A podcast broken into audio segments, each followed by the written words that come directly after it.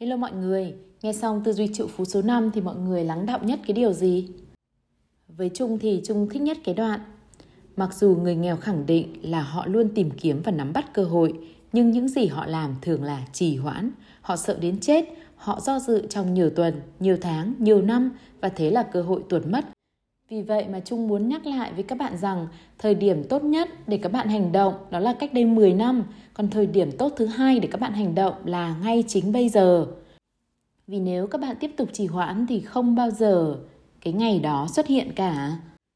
Ngoài ra cái phần hành động có nhắc đến một ý là hãy tập trung vào những gì bạn có chứ không phải những gì bạn không có. Lập danh sách 10 điều bạn biết ơn trong đời và đọc to nó lên. Sau đó, hãy đọc vào mỗi buổi sáng trong suốt 30 ngày tiếp theo. Cái phần này chính là cái phần mà tác giả muốn nói đến về cái việc thực hành luật hấp dẫn và lòng biết ơn. Về luật hấp dẫn là mình đã nói từ cái chương trước rồi, còn về lòng biết ơn ấy, mọi người có thể đọc cái cuốn The Magic, đó là cái việc thực hành lòng biết ơn trong 28 ngày.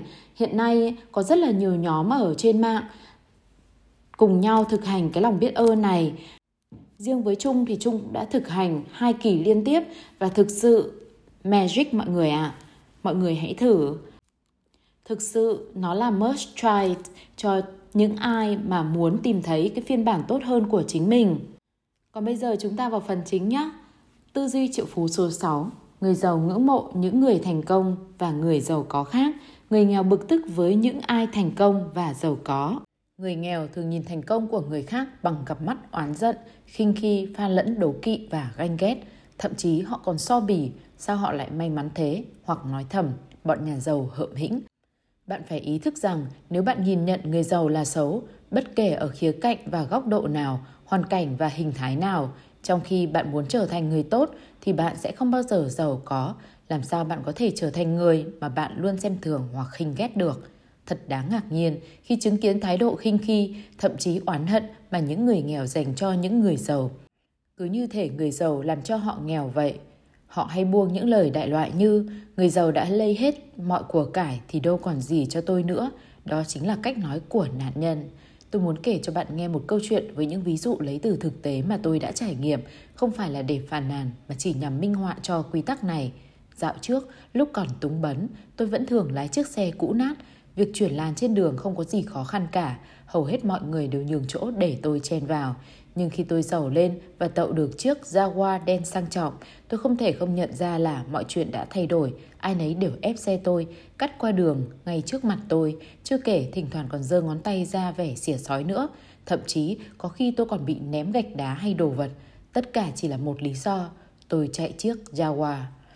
Một hôm, tôi chạy xe qua khu vực ngoại ô nghèo gần San Diego để phân phát gà Tây trong chuyến làm từ thiện nhân dịp Giáng sinh. Tôi kéo tấm kính trần cho sáng và để ý thấy bốn gã bụi bặm ngồi trong thùng chiếc xe tải đang chạy ngay phía sau tôi. Như ở chỗ không người, họ bắt đầu chơi bóng rổ bằng cách ném vỏ lon bia vào ô cửa sổ đang mở trên nóc xe tôi. Sau khi để lại 5 vết lõm và nhiều vết xước sâu trên chiếc xe, họ chạy vượt qua tôi và hét lên, đồ nhà giàu ghê tởm. Tất nhiên, tôi cho đó chỉ là một rắc rối mang tính cá biệt cho đến hai tuần sau, tại một khu ngoại ô nghèo khác, tôi đậu xe bên đường và trở lại sau chưa đầy 10 phút, thế mà toàn bộ một bên xe của tôi đã bị khóa chặt. Lần sau, khi đến khu ngoại ô đó, tôi thuê chiếc Ford Escort bình dân và thật kỳ lạ, tôi không gặp một vấn đề gì cả. Tôi không khẳng định rằng trong các khu ngoại ô nghèo luôn có nhiều kẻ xấu, nhưng theo kinh nghiệm riêng, tôi chắc chắn là ở đó có thể xảy ra khối chuyện làm người giàu tức giận.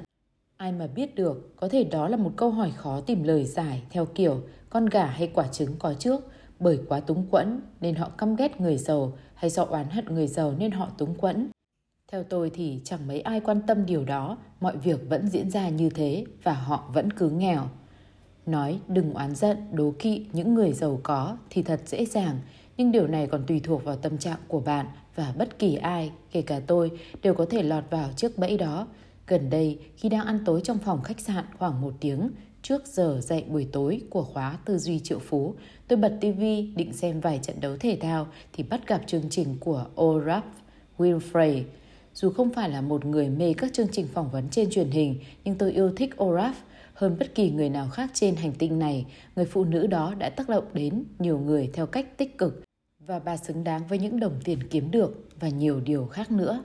Lúc ấy, bà đang phỏng vấn nữ diễn viên từng đoạt giải Oscar, Holly Berry. Hai người trò chuyện về bản hợp đồng đóng phim mà Haley nhận được, một trong những hợp đồng đóng phim lớn nhất trong lịch sử cho một diễn viên với số tiền lên đến 20 triệu đô la. Haley nói rằng cô không quan tâm lắm đến số tiền đó mà cô nỗ lực dành cho được hợp đồng khổng lồ này là để mở đường cho những phụ nữ khác làm theo. Trong tôi thoáng có cảm giác hồ nghi. Hừ, cô nghĩ tôi là những người xem chương trình này dễ tin vậy sao? Tốt nhất là cô hãy nhận món tiền khổng lồ ấy và tăng lương cho người đại diện của cô đi. Đây là câu nói màu mè nhất mà tôi từng nghe. Tôi cảm thấy chất tiêu cực đang dâng lên trong người mình, nhưng may sao tôi đã kịp kiểm soát bản thân trước khi sức mạnh đáng sợ đó chế ngự tôi. Xóa đi, xóa ngay, cảm ơn vì đã chia sẻ. Tôi hét lên thật to với trí óc mình cho át đi giọng điệu ghen tị ấy. Tôi không thể tin được điều đó. Đấy chính là tôi. Ngài tư duy triệu phú vừa rồi đã tỏ ra ghen tị với Halle Berry về số tiền mà cô kiếm được. Tôi liền nói lớn. Phải vậy chứ, cô gái, hãy nhảy múa đi, cô đang làm mọi người sừng sốt. Cô còn xứng đáng nhận 30 triệu đô la cơ, cô thật tài giỏi và cô xứng đáng có được số tiền ấy. Thế là tôi cảm thấy dễ chịu hơn. Dù lý do khiến cô ấy mong muốn có món tiền này là gì, vấn đề vẫn không nằm ở chỗ cô ấy mà là ở tôi. Cho dù các ý kiến của tôi không hề tạo ra sự khác biệt nào cho tài sản hay hạnh phúc của Haley, nhưng chúng thật sự tạo ra sự khác biệt đối với tài sản và hạnh phúc của tôi. Vì thế, bạn đừng quên rằng các suy nghĩ và quan điểm không tốt mà cũng không xấu, không đúng mà cũng không sai, chỉ cần chúng len lỏi vào tâm trí bạn thì chắc chắn chúng có thể thâm nhập vào cuộc sống của bạn, làm tăng cường hay suy yếu hạnh phúc và thành công của bạn. Vào đúng giây phút tôi cảm nhận thứ năng lượng tiêu cực ấy đang chạy qua cơ thể mình, cơ quan theo dõi của tôi lập tức rung chuông báo động và vì đã được huấn luyện nên tôi lập tức vô hiệu hóa những ý nghĩ tiêu cực trong đầu mình. Bạn không nhất thiết là người hoàn hảo mới trở nên giàu có, nhưng bạn cần nhận biết thời điểm khi suy nghĩ của bạn không hỗ trợ cho bản thân và những người khác sau đó phải nhanh chóng hướng sự tập trung vào các suy nghĩ tích cực hơn. Bạn nghiên cứu cuốn sách này càng nhiều bao nhiêu thì quá trình đó sẽ diễn ra càng nhanh chóng và dễ dàng bấy nhiêu. Và nếu bạn tham gia khóa học về tư duy triệu phú, bạn sẽ có khả năng làm cho quá trình này diễn ra chớp nhoáng. Tôi thường nhắc đến khóa học tư duy triệu phú nhưng tôi sẽ không bị chương trình này mê hoặc nếu tôi không tận mắt chứng kiến những kết quả kỳ diệu mà mọi người đạt được trong cuộc sống của họ trong cuốn sách nổi tiếng Nhà triệu phú một phút The One Minute Millionaire. Những người bạn tốt của tôi là Mark Victor Hansen và Robert Allen đã trích dẫn câu chuyện bất hủ của Russell H. Conwell trong tác phẩm Cánh đồng kim cương của ông ra đời cách đây hơn một thế kỷ. Tôi cho rằng bạn nên làm giàu và làm giàu phải là nhiệm vụ của bạn. Bao nhiêu đạo hữu đã nói với tôi, Ông với tư cách là một mục sư Thiên Chúa giáo có thời gian đi khắp mọi miền đất nước để khuyên mọi người nên làm giàu, nên kiếm tiền không? Có, tất nhiên là tôi đã làm như vậy. Họ hỏi tại sao ông không thuyết giảng về chân lý trong sách phúc âm mà lại nói về việc kiếm tiền của con người. Vì hướng con người đến việc kiếm tiền một cách chân chính là mục đích của sách phúc âm. Những người giàu hoàn toàn có thể là những người trung thực nhất mà bạn từng gặp trong xã hội. Vậy mà một người trẻ tuổi vừa ngồi ở đây tối nay lại nói Ồ, lúc nào tôi cũng nghe người ta nói rằng nếu một người có nhiều tiền thì chắc chắn anh ta là kẻ dối trá, hèn hạ, ích kỷ và bần tiện. Bạn ạ, à, đó chính là lý do khiến bạn không có gì cả bởi vì bạn luôn giữ trong đầu ý nghĩ tiêu cực về con người. Niềm tin của bạn đã được xây trên một nền tảng sai lầm rồi. Để tôi giải thích rõ hơn, 98 trong số 100 người Mỹ là những người trung thực, vì thế họ mới giàu có. Vì thế họ mới được tin cậy trong vấn đề tiền bạc và vì thế họ mới dẫn dắt được những doanh nghiệp lớn và có nhiều người cùng làm việc với họ. Một chàng trai trẻ khác thì nói, thỉnh thoảng tôi vẫn nghe những người kiếm hàng triệu đô la bất chính. Vâng, tất nhiên tôi cũng nghe được những câu chuyện tương tự, nhưng thật ra việc đó hiếm hoi đến mức báo chí cứ bản luận mãi về chúng như một vấn đề thời sự nóng hổi, khiến bạn có cảm giác rằng tất cả người giàu đều có, đều làm giàu bằng những cách không trung thực. Này bạn, bạn hãy lái xe cùng tôi đến những vùng ngoại ô Philadelphia và làm quen với những người chủ của các ngôi nhà xung quanh thành phố tuyệt vời này. Những ngôi nhà tuyệt đẹp trong vườn lúc nào cũng nở đầy hoa. Tôi sẽ giới thiệu bạn với những người có nhân cách tốt đẹp nhất, những người kinh doanh thành công nhất của chúng tôi, những người chủ nhà danh giá, thật thà, thanh khiết, trung thực và biết chi tiêu tiết kiệm. chúng ta vẫn nhắc nhở mọi người chống lại thói tham lam và sử dụng quá nhiều lần các cụm từ mang ý nghĩa xấu như lợi lộc bẩn thỉu đến nỗi người ta có cảm tưởng rằng những ai có nhiều tiền đều xấu xa cả. Tiền bạc được xem như một thứ quyền lực và bạn nên có nguyện vọng đúng đắn để có nhiều tiền, bạn nên có tiền bởi một khi có tiền, bạn có thể làm nhiều việc tốt hơn khi bạn nghèo khó. Tiền bạc in ra kinh thánh, tiền bạc xây nên nhà thờ, tiền bạc gửi cha xứ của bạn đến và tiền bạc thanh toán cho các nhà truyền đạo. Vì vậy, bạn nên trở thành người giàu có. Nếu bạn có thể làm giàu theo cách lương thiện thì đó chính là nhiệm vụ thiêng liêng của bạn. Thật sai lầm nếu những con chiên ngoan đạo này nghĩ rằng bạn phải nghèo rất mồng tơi mới được xem là người ngoan đạo. Trong đoạn văn của Conwell có nhiều điểm đáng chú ý. Điểm thứ nhất là đề cập đến khả năng được tin tưởng. Trong tất cả những phẩm chất cần thiết để làm giàu, yếu tố được tin tưởng phải được đặt lên hàng đầu. Liệu bạn có đồng ý hợp tác kinh doanh với một người mà bạn không hề tin tưởng, dù chỉ xét về một phương diện nào đó? Hẳn là không bao giờ. Vậy thì để có thể làm giàu, rõ ràng bạn phải được nhiều người tin tưởng và tất nhiên là để được nhiều người tin tưởng thì bản thân bạn phải là người đáng tin còn những điều kiện cần thiết nào nữa để một người làm giàu đúng là quy luật nào cũng có ngoại lệ nhưng nói chung bạn phải có những tính cách gì mới có thể thành công bên cạnh nét cá nhân cá tính riêng của bạn bạn phải hồi tụ những đặc điểm này tích cực trọng chữ tín, chuyên tâm, quyết đoán, kiên trì, chăm chỉ, mạnh mẽ, thân thiện, hòa đồng, thông minh và tin tưởng ít nhất một lĩnh vực nào đó Yếu tố thú vị tiếp theo trong đoạn văn của Conwell là nhiều người trong chúng ta bị tiêm nhiễm ý nghĩa rằng bạn không thể vừa giàu có lại vừa trung thực, hoặc vừa giàu có lại vừa thánh thiện.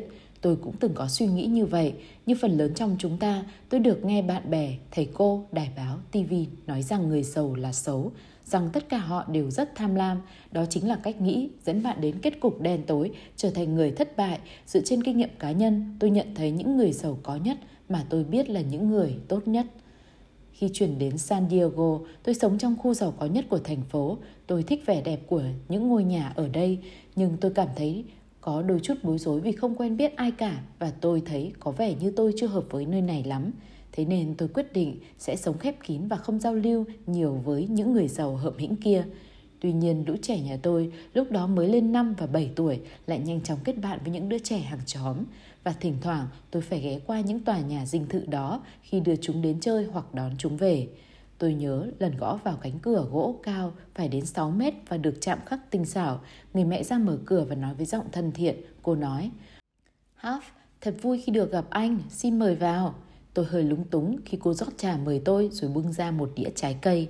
Họ muốn cái gì đây? Đầu óc đa nghi của tôi tò mò muốn biết. Rồi chồng cô, lúc đó đang chơi đùa với bọn trẻ trên sân, cũng bước vào. Anh còn tỏ ra thân thiện hơn. Half, chúng tôi thật vui khi có anh hàng xóm. Anh cùng cả nhà phải đến dự bữa tiệc nướng ngoài trời với chúng tôi tối nay nhé. Chúng tôi sẽ giới thiệu anh với mọi người ở đây và chúng tôi không chấp nhận lời từ chối đâu đấy. À mà anh có chơi golf không? Mai tôi sẽ chơi ở câu lạc bộ, anh đến nhé. Lúc đó tôi bị sốc thực sự. Chuyện gì đã xảy ra với những kẻ nhà giàu hợm hĩnh mà chắc chắn tôi sẽ gặp tối mai. Tôi về nhà và nói với vợ rằng chúng tôi được mời dự tiệc ngoài trời. Ôi trời, cô ấy kêu lên, thế em sẽ mặc gì đây? Không, em không hiểu rồi. Tôi nói, những người đó đáng mến, dễ gần và không kiểu cách gì đâu. Em hãy cứ là chính em thôi. Tối hôm đó, chúng tôi đã được làm quen với những con người thân thiện, dễ thương, nghiêm túc và cởi mở. Cuộc nói chuyện dần dần chuyển sang đề tài hoạt động từ thiện do một vị khách khởi xướng. Hết người này đến người khác, những cuốn chi phiếu được lấy ra. Thật không thể tin nổi, tôi chứng kiến mọi người xếp hàng để đưa tiền cho người phụ nữ đó nhưng mỗi chi phiếu đều kèm theo điều kiện trách nhiệm phải từ hai phía và người phụ nữ đó phải sử dụng số tiền đó vào mục đích từ thiện mà những người quyên góp đã chọn. Người bạn đã mời chúng tôi dự tiệc tối hôm đó cũng thường xuyên tham gia những buổi quyên góp từ thiện như thế. Thậm chí, họ còn đề ra mục tiêu trở thành nhà tài trợ chính trong thành phố cho các hoạt động của Quỹ Khám chữa bệnh trẻ em. Họ không chỉ đóng góp hàng chục nghìn đô la cho quỹ, mà còn tổ chức các buổi tiệc và quyên góp được hàng trăm nghìn đô la nữa rồi chúng tôi gặp một bác sĩ giải phẫu tim mạch. Chúng tôi nhanh chóng trở nên thân thiết với tất cả mọi người trong gia đình anh. Anh là một trong những bác sĩ giải phẫu tim mạch hàng đầu thế giới và đã kiếm được rất nhiều tiền. Mỗi ngày, anh thực hiện 4 đến 5 ca mổ và nhận được trung bình từ 5.000 đô đến 10.000 đô mỗi ca. Tôi kể chuyện vị bác sĩ này bởi thứ ba hàng tuần là ngày nghỉ của anh ấy và anh thường giải phẫu cho những ai không đủ tiền để thanh toán cho ca mổ. Trong ngày hôm đó, anh làm việc từ 6 giờ sáng đến 10 giờ đêm, cố gắng thực hiện càng nhiều ca phẫu thuật càng tốt, thường là trên 10 ca và tất cả đều miễn phí. Ngoài ra, anh còn lập một tổ chức từ thiện và vận động các bác sĩ khác tham gia những ngày khám chữa bệnh miễn phí cho mọi người trong cộng đồng. Không nói bạn cũng đoán ra rằng ý nghĩ của tôi về những người giàu tham lam và hợm hĩnh đã hoàn toàn tan biến trong ánh sáng chói lòa của thực tế cuộc sống. Giờ thì tôi biết điều ngược lại mới là sự thật. Bởi những người giàu nhất mà tôi biết lại là những người dễ thương và rộng lượng nhất. Tôi không ngụ ý rằng những người không giàu thì không dễ thương và rộng lượng, nhưng tôi có thể khẳng định rằng ý nghĩ tất cả người giàu đều xấu xa thật là ngu dốt. Trên thực tế, việc oán ghét người giàu là một trong những cách chắc chắn nhất để bạn đến chỗ bẩn cùng. Chúng ta là những sinh vật sống theo thói quen và để vượt qua hay thay đổi bất kỳ thói quen nào, chúng ta đều cần phải luyện tập. Thay vì bực bội với người giàu, tôi khuyên bạn nên tập ngưỡng mộ họ, học cách chúc phúc cho người giàu và tôi còn muốn bạn học cách yêu quý những người giàu có như thế, từ sâu trong tiềm thức, bạn biết rằng khi bạn trở nên giàu có, những người khác sẽ ngưỡng mộ bạn, chúc phúc cho bạn và yêu quý bạn, chứ không hề tức giận với bạn như cách bạn đang làm việc với họ hiện nay. Một trong những triết lý sống của tôi bắt nguồn từ những câu châm ngôn uyên bác và thâm thúy của người Huna xưa, những lời dân dạy khôn ngoan của các vị bô lão vùng đảo Hawaii. Câu ngạn ngữ đó như thế này – hãy chúc phúc cho những thứ mà bạn muốn có. Nếu bạn thấy một người có căn nhà đẹp hãy chúc phúc cho người ấy và căn nhà ấy. Nếu bạn thấy có một chiếc xe đẹp hãy chúc phúc cho người ấy và chiếc xe ấy. Nếu bạn thấy có một người có gia đình ấm êm hãy chúc phúc cho người ấy và gia đình ấy quy tắc thịnh vượng số 17 hãy chúc phúc cho những thứ bạn muốn có ngạn ngữ Huna Vấn đề ở đây là nếu bạn tức giận trước những gì người giàu đang có thì dù bằng cách nào, ở dạng nào, hình thức nào bạn cũng không bao giờ có được những gì người đó có. Nếu bạn thấy một người trong chiếc Jaguar đen lộng lẫy với mui xe đang mở, đừng ném vỏ lon bia vào đó. Tuyên bố, bạn hãy đặt tay lên ngực và nói Tôi ngưỡng mộ những người giàu, tôi chúc phúc cho những người giàu, tôi yêu quý những người giàu và tôi sẽ trở thành một trong số những người giàu đó. Rồi bạn đặt tay lên trán và nói tôi có tư duy triệu phú. Những hành động của tư duy triệu phú. một Thực tập triết lý của người Huna, hãy chúc phúc cho những gì bạn muốn có. Hãy chạy xe vòng quanh hay mua tạp chí để ngắm những ngôi nhà đẹp, những chiếc xe sang trọng, tìm đọc về những doanh nghiệp thành công. Hãy chúc phúc cho tất cả những gì bạn thấy và bạn thích, chúc phúc cho những người chủ đó hay những người liên quan. 2. Hãy viết và gửi thư hoặc email cho một người thành công trong bất kỳ lĩnh vực nào mà bạn biết, không nhất thiết là phải người quen, nói cho họ biết bạn ngưỡng mộ họ thế nào và hãy khen ngợi những thành tựu mà họ đạt được. Hết tư duy triệu phú số 6